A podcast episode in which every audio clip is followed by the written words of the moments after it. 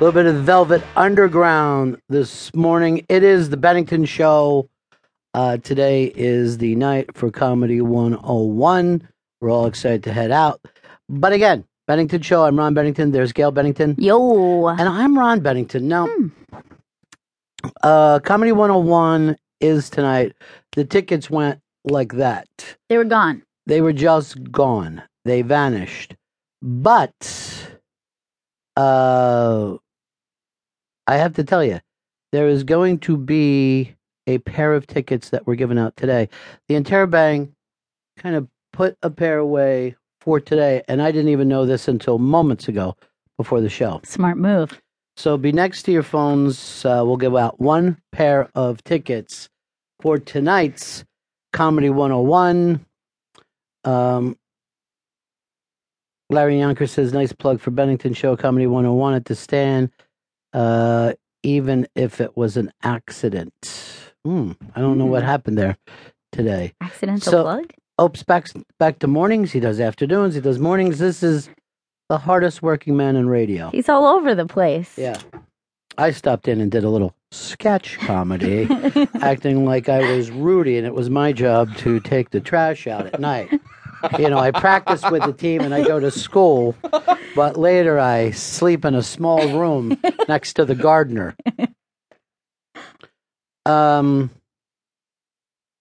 Eric says BL did a nude Facebook live this morning. No joke. That is no joke, my friend. That's as far away from humor as you could get. Wow. Although I'm not terribly surprised, it seems like that's in her wheelhouse.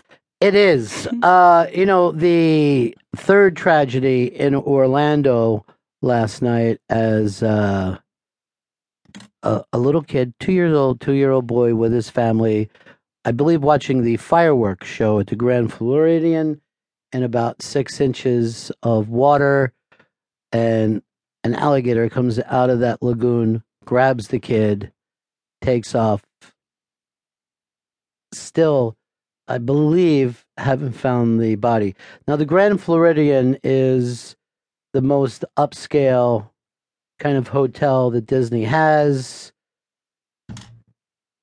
I've never heard of an alligator attack in Disney, but you know, alligators don't know that they're in Disney. You know, Yeah. they're just being alligators. Uh, I could not believe how horrifying that story is. And having, you know, just grown up in Florida and always hearing stories about why you shouldn't get too close. This is exactly like where they were is where you are meant to be. There's beach chairs out there. I know from going to this place when I was a kid, I knew exactly where it was. There's like some beach chairs out by the lagoon. Yeah. They have it's like a little sandy beach.